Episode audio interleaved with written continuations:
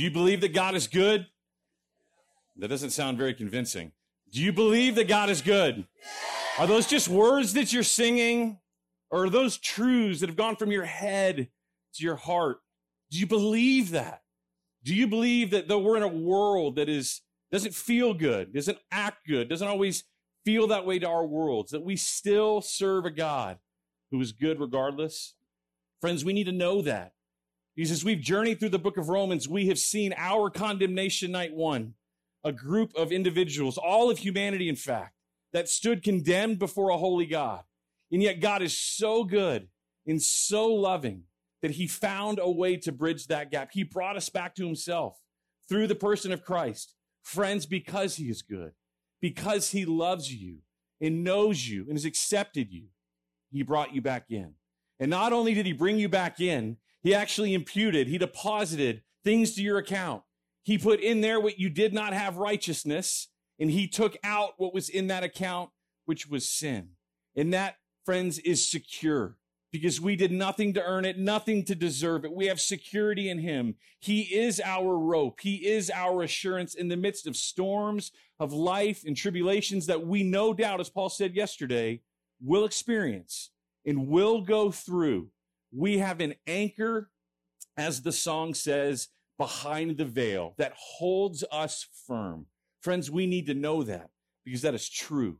And we need to sing truth because I need it just like you do to remind myself of who God is every day.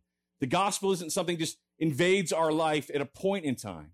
It's something that we need to hear over and over and over that our God is good, that he has saved us and he is in the business of making us, you and I, look more like his son every day if we will yield and if we'll allow him to do that.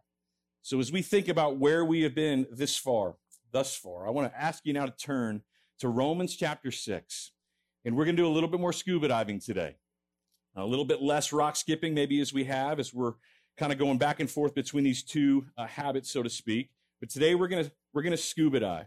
And what we heard yesterday is this truth of we have security, right? There is nothing that you and I can do to lose our salvation.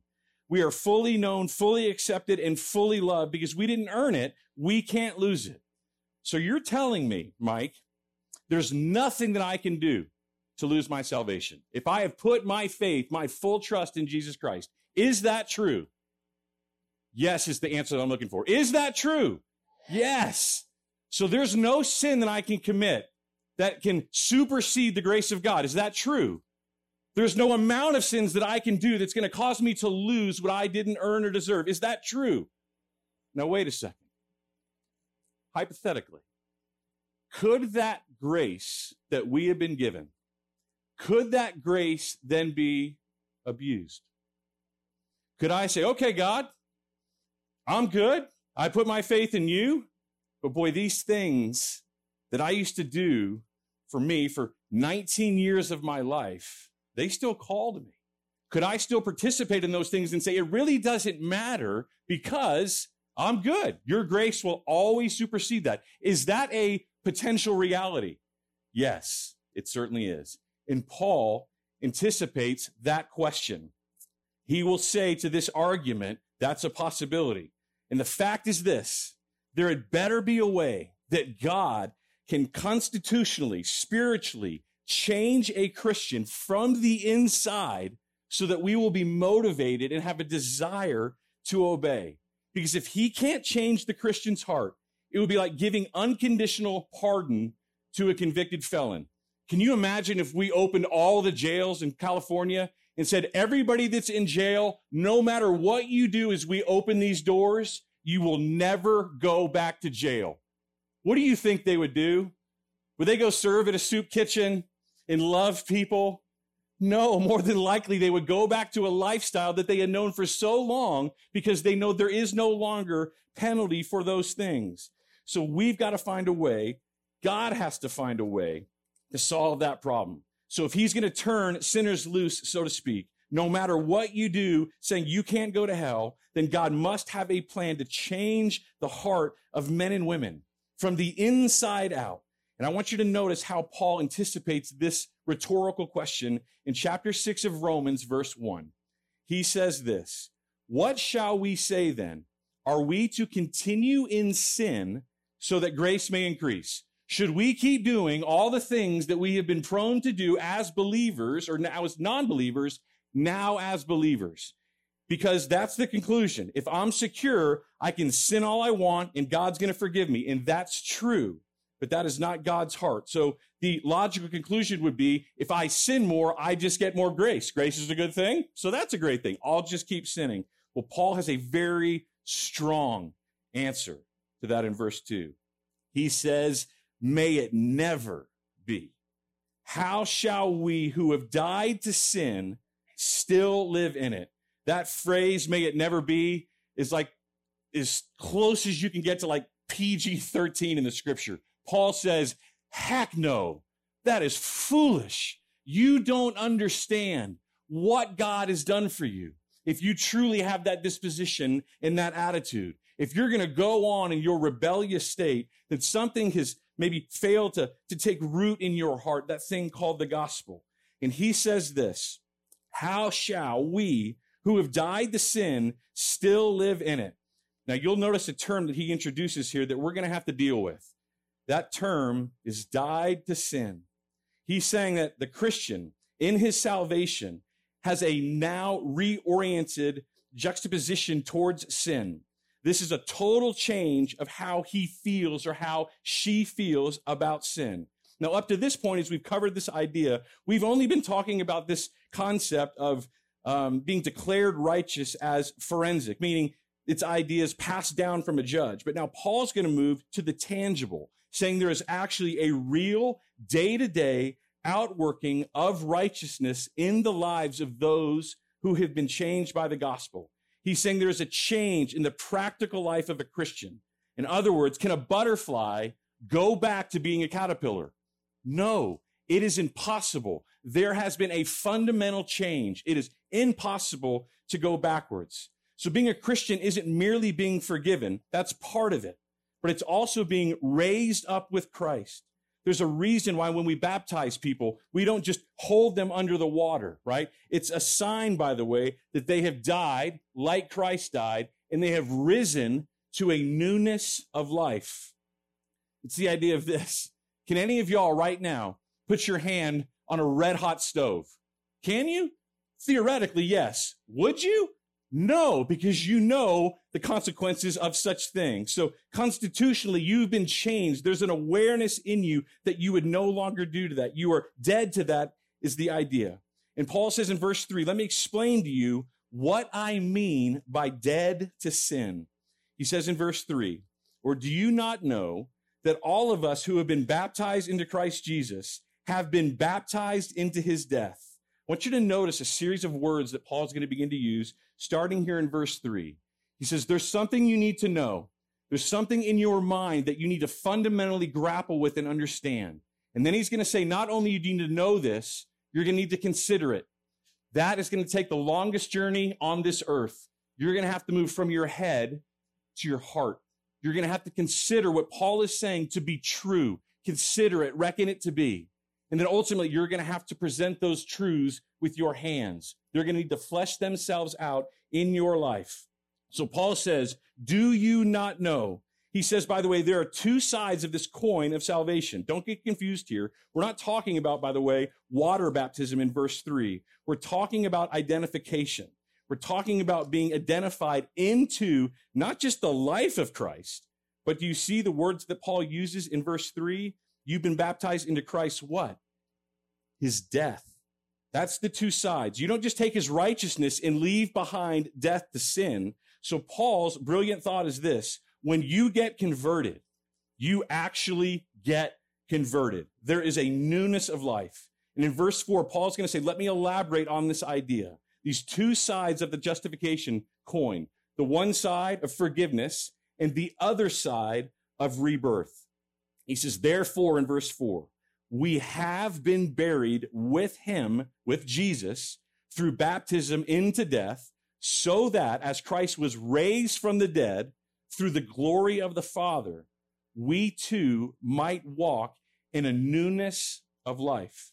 Christ was buried and then he was raised. And it's the same with us. when he died for our sins, we died to our sins. Sin's punishment is taken away, right? It's buried. You're forgiven. We've covered that. Hallelujah, right? That was morning number two when we understood that that has been taken care of. The penalty of sin, Christ has taken on our behalf. But Jesus didn't just stay in the tomb when he died, did he? What happened to Jesus three days later? He rose from the dead. He rose, in fact, to a newness of life. That word newness does not mean second life. It means new life. It doesn't just mean that he lives again, but that he raises now to a completely new life. Was Lazarus raised to a new life? No. He eventually died again. He was raised to a second chance at the same life. So when Jesus rose, he was different. There was resurrection and glory. Now, verse five, Paul's going to illustrate what he just said. For if we have become united with him in the likeness of his death, certainly we will also be in the likeness of his resurrection. That word united, by the way, is a botanical term. It comes from the idea of when you have two trees. One tree is producing really good fruit. The other, however, is not. And what happens in those situations is you can remove a branch from the tree that is not producing good fruit and you can actually graft it in to the tree that is. And because of the root system and the strength of that tree, that branch that came from a poorly producing tree will now produce good fruit. That is what it means here. We have become grafted into Christ. We have been united with him. He is the source of our salvation. It's a graft that you and I partake in in his life. Verse 5 says, If we have been in the likeness of his death. Now, is that a fact? Yes. His death to sin is our death to sin. The judgments of sin have been removed from you and I. They have been nailed to the cross. But in verse five, that verse isn't over, is it? He says, we most certainly will. Can we have one without the other? Can you have justification and forgiveness without a newness of life? Paul says, no, they are two sides to the exact same coin. You can no longer, no more, I should say, be a Christian and not have a new life then you can be engrafted into a tree and still bear old fruit. It's just an impossibility. It does not work that way. Now, that doesn't mean you're perfect. That doesn't mean that sin in your life stops. That's not what Paul's saying here. But he is saying that to the child that is mine, it means that you sin differently. There is a conviction. There is a sense of, I want to obey God out of a heart level. He says now in verse six, let me apply. And again, here's what we're going to see another word that he is harping on in verse six. Knowing this, again, know this, that our old self was crucified with him in order that our body of sin might be done away with, so that we would no longer be slaves to sin. He says, know this. There's something else that we need to know. And I want you to notice what he calls our old self, who we used to be before the cross. He says it is a body of corruption. And what does he say happened to it? He says it is done away with, that we should no longer be slaves to sin. Now, notice in this verse what Paul didn't say. This is important. Did he say, as Christians, that we no longer sin? No. What did he say? We are no longer, what's the text say? Slaves to sin. Those are two very different things. Paul's not asserting that as Christians, we arrive at some place of sinless perfection where we just stop sinning. Lord, I hope not, because I've been walking with Jesus for 26 years and that day has not occurred in my life. Uh, maybe I'm the only one here that still sins. So this message is more for me than anybody else, but probably not. My guess is that you struggle with the continual presence and idea of sin in your life just as I do. But Paul says something profound here. We are no longer slaves to sin. Remember, that's the two sides of the coin of salvation, both forgiveness and a newness of life.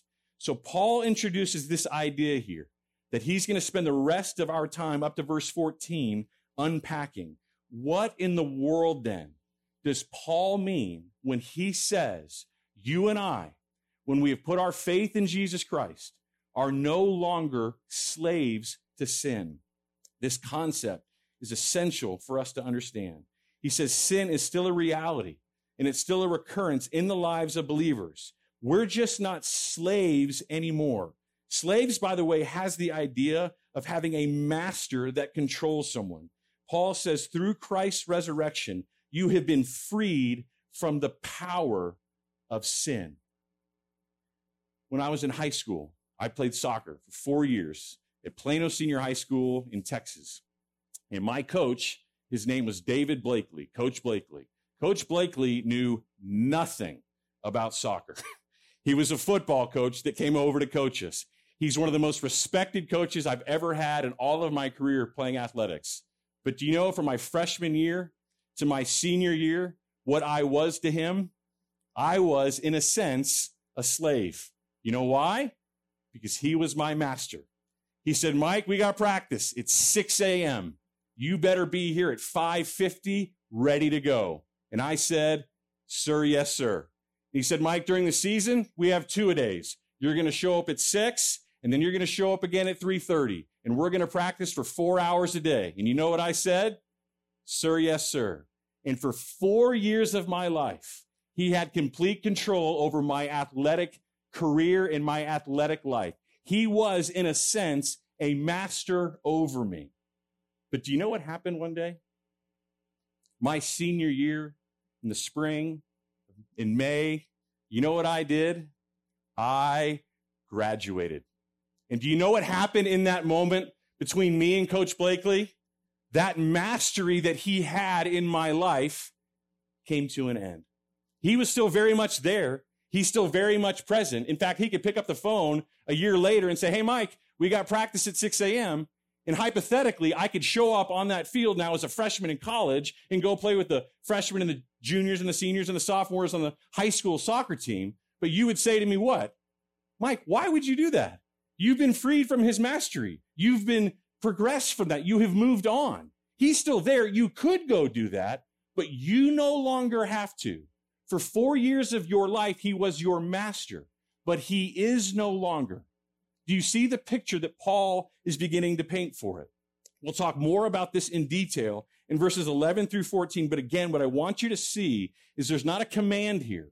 Paul's not asking us to do anything. He's simply saying, this is something I need you to know.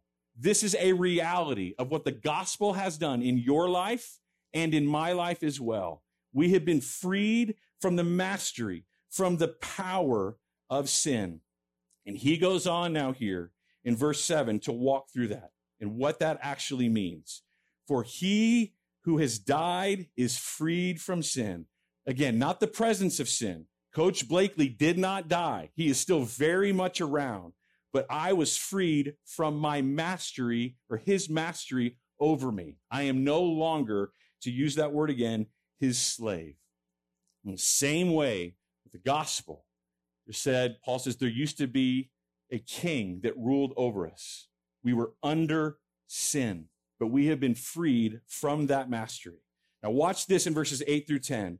Paul is going to give you a summary creed of everything that he said so far in chapter 6. Look at verse 8 with me. Now, if we have died to Christ, meaning we have, we believe that we shall also live with him, knowing that Christ, having been raised from the dead, is never to die again. Death no longer is master over him. For the death that he died, he died to sin once for all. But the life that he lives, he lives to God.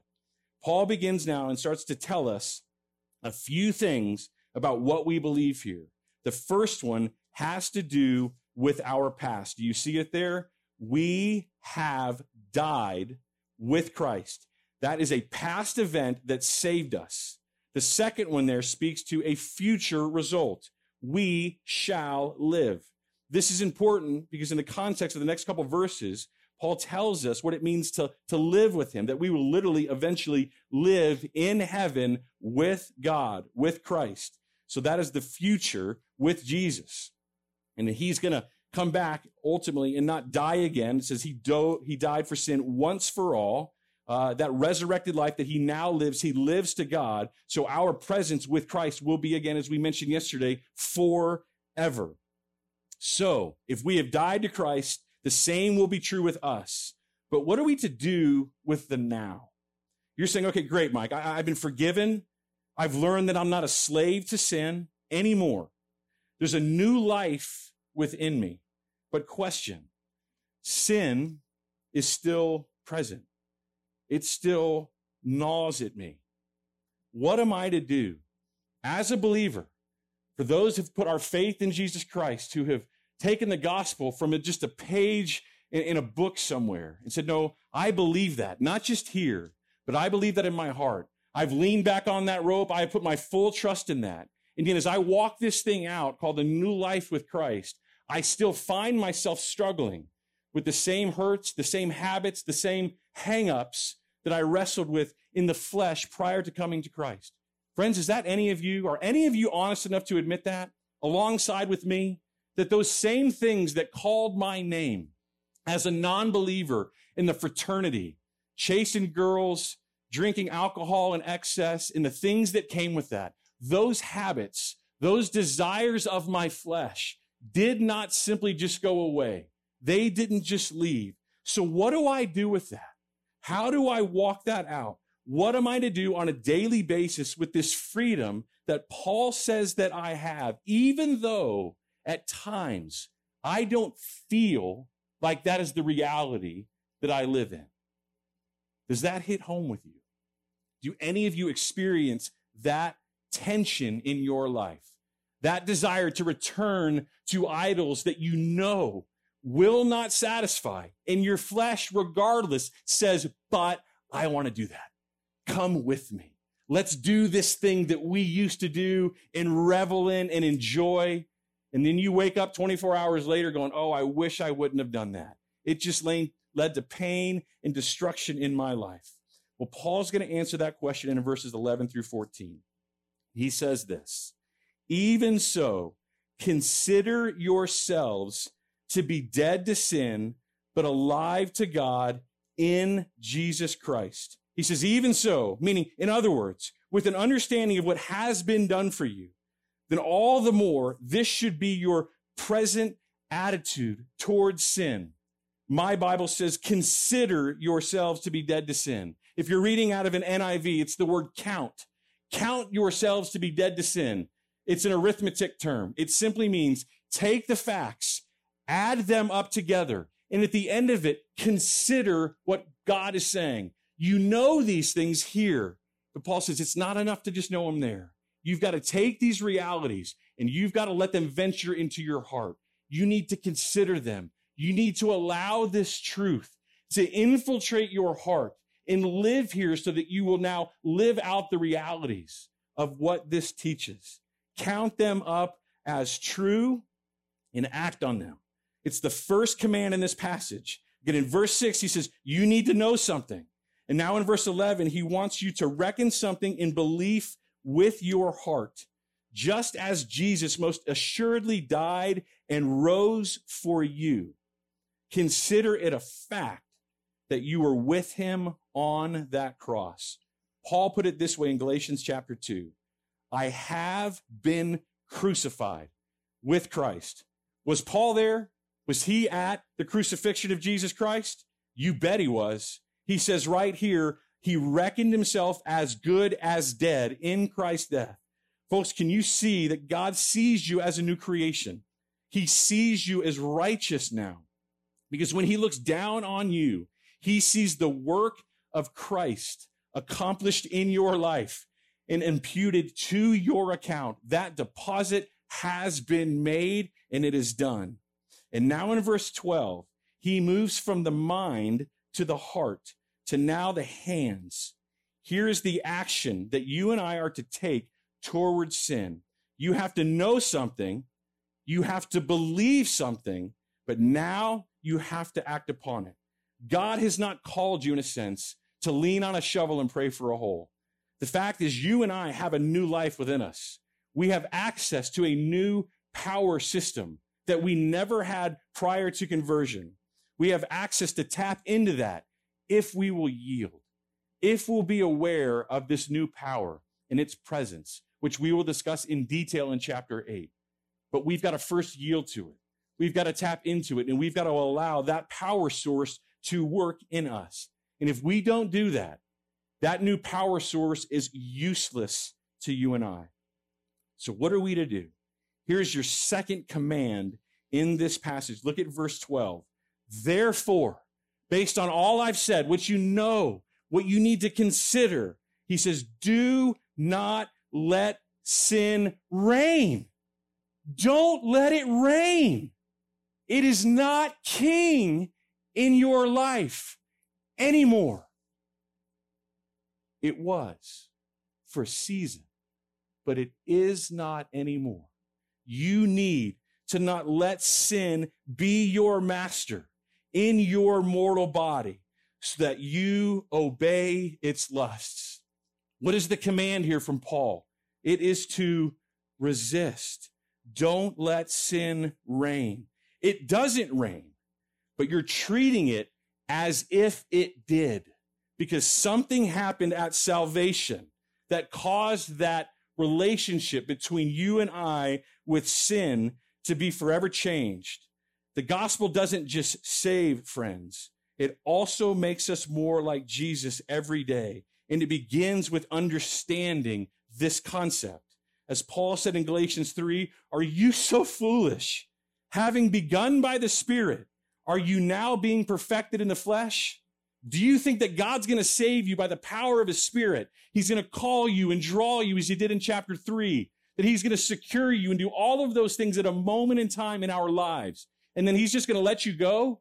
And he's going to say for the next 60 or 70 years of your life, good luck, figure it out. I'll be over here while you deal with sin in your life and temptations. Paul says to the Galatians, that is foolish. Do you think that he begun a work in you in the spirit and he's not going to complete that work with you in the same spirit. He says there's a new power source in our lives because of that.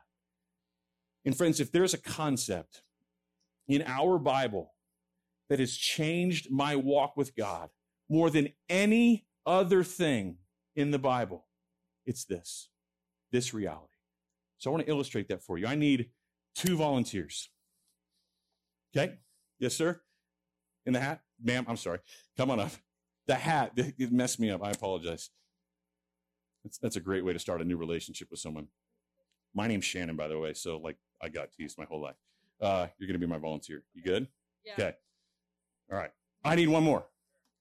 All right. We got two right there. That was the, that was the first I saw. All right. So, I need your help. Here's what we're going to do. Oh, gosh. That's heavy. All right. This is you. It's really heavy. You got it? Okay. Your name is Bree. Bree and Jenny. Jenny. Bree and Jenny. Okay. Jenny, this is you. Okay. You wear that really well. All right. And you come over here with me. All right. Bree. Bree represents one king, or maybe we should use the word queen since we have two queens in our presence here. Bree was our old life. I want you to think about this idea in terms of these word pictures that are used in the scripture. There was a time as believers that we lived in this land underneath this queen, and she ruled the land. And according to Romans chapter 5, verse 12 or 21, and a couple other places in our journey so far, the name of that king or the name of that queen whose life we lived under was what? We lived under sin. This is Queen Sin. Sorry, you got the kind of raw into this deal. So you're going to do a great job. Bree is Queen Sin. It is her new name. And she rules over a land called Sin Country. This is her home. And friends, the Bible says that all of us were born into this, that we lived in this place. And when this queen is there and she is a master over her entire land, what she says goes. Just like Coach Blakely, he was ruler over all that land. And I and you were all residents in this country. We all lived here, not by choice. Let you put this down. Okay. But by chain. I am a slave to her. She is my master. This is the imagery that Paul is using for you and I. Before we came to Christ, do you see this? And what do I do when Bree calls me? Sorry, Queen Sin. When Queen Sin calls me, what do I do? And she says, Hey, Mike, we're going out today. Here's what we're going to go do. I'm not asking, I'm telling. I am your master and you will do my bidding. And by the way, it's not like I can just blame Queen Sin, can I? Because according to Romans chapter 1, those desires were already within me. Envy, greed, lust, all the things that my flesh wanted to have. She simply called those things out. And as being a slave in, in sin country, I was forced to live underneath her rule and her reign. And I could do nothing to change that reality in my life. But I heard about a place. I heard about a place that was so far away, but word got back to me that there was a different queen that was out there. That wasn't like Queen Sin, but was different. That was gracious and loving. And as Queen Sin, she, or Queen Grace, she ruled over a place called Graceland. I think that's appropriate. And all the residents of Jenny's country, they loved living with her. And I wanted to go over there. But the problem is, I can't. I'm a slave in this land. And as much as my heart desires to go over there, I simply cannot do it because I have a juxtaposition. I have an estate that is forever tied to Queen Sin. But what I heard was this queen is so loving and so good and so concerned about me. Do you know what she did? She bridged the gap that I could not bridge. She came over here and she freed me through her son. She loosened those ties and she broke the power of sin in my life, that which would I could not do. And she says, Mike, I want you to join me in my country. I want to adopt you as my son. You are going to live in my house under my reign. You will be my child and I'm going to love you and accept you and call you my own. And you never have to go back to that place ever again. This is what the gospel, in a sense, has done in our lives. But you know what? As much as I love living here, she didn't die, did she? I was broken to the power of that sin. That chain is no longer attached to me. Yes, it's gone. But you know what happens every now, now and then? You know what Queen Sin has the audacity to do? She picks up the phone and she calls me. She says, Hey, Mike, do you remember when we used to go hang out? Do you remember when we used to go out and party? Do you remember how much fun that you and I had together? Why don't you come back over? And why don't you come visit my land again. And do you know what I do every now and again? She's good, isn't she? do you know what I do? Even though I don't have to, and I am no longer a resident here, I sometimes come and visit and I participate in those things. And I continue to do sometimes the things that I don't want to do, but I find myself living here.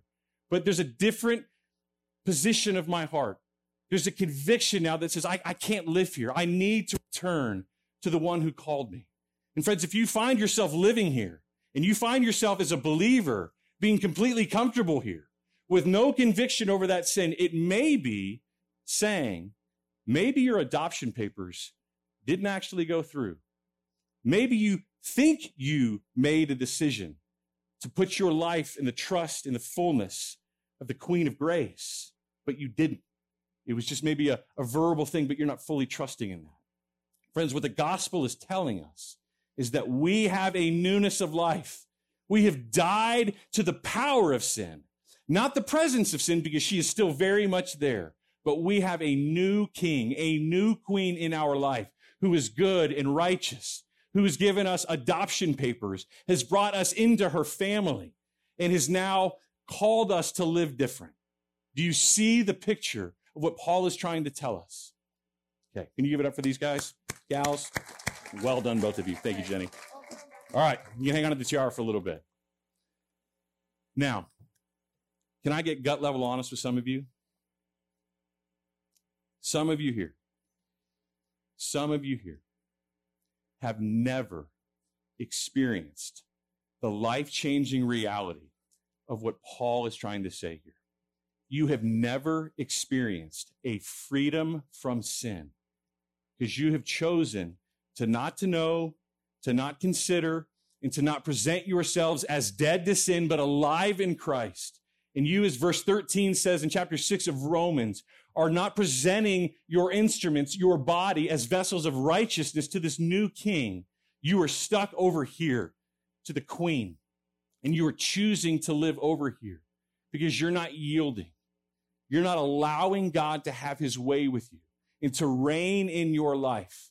And the reason that so many of us find ourselves on a daily basis battling the continued presence of sin, even though the power of sin has been broken, is because we won't yield. We won't lay our lives down at the foot of the cross and allow God to have his way with us. And friends, that's a tragedy. That's in a sense almost worse than someone who's chained up over here because they have no other option. We look foolish when we go back to 6 a.m. practices as a freshman in college. You look at me and say, Mike, why would you do that? You could, but why would you? And in the same way, what Paul is saying is you could go back here, but none of those things that this king has to offer ever satisfy. They may have brought you momentary glimpses of happiness, but long term, these idols that you worship, they are empty. They are hollow. They are broken. And that king, that queen in your life is always going to deliver those same goods. Nothing but death and ultimately destruction. So can you as a believer still sin? Absolutely. And let's be clear. Will you? Yes, you will. You are going to have periods in your life where you're going to experience profound victory over things. But there's going to be times in your life, just as there are in mine, when I choose to wander off the path and I find myself over here. And the conviction of the Holy Spirit says, Mike, that's not what's best for you. That's not what I want for you. I love you. I know you. I accept you. Come home. Come back to me and walk with me. So, friends, as we land the plane on this idea, Paul says in verse 14, sin shall not be master over you. You are no longer under law or under King sin, but under grace. And the reason it won't master you is because you have a new master. God did not set you free just to be free. He actually set you free to be a slave to him, but a very different kind of slave, a slave of a wonderful, loving, caring master. We need to know this. We need to consider this and we need to present our lives as this, as if this is a true reality. So I want you to think about as we conclude the realities of all that's being said here. We were at the beginning of this book condemned, and yet God found a way to bring us back. And in bringing us back, he says we are secure, that we are his.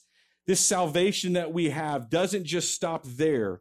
This salvation that we have, this grace that we have received actually gives us a power to obey and that obeying endures. This grace doesn't lead you to sin. It leads you to freedom. Christianity isn't just something that we believe in, some thought.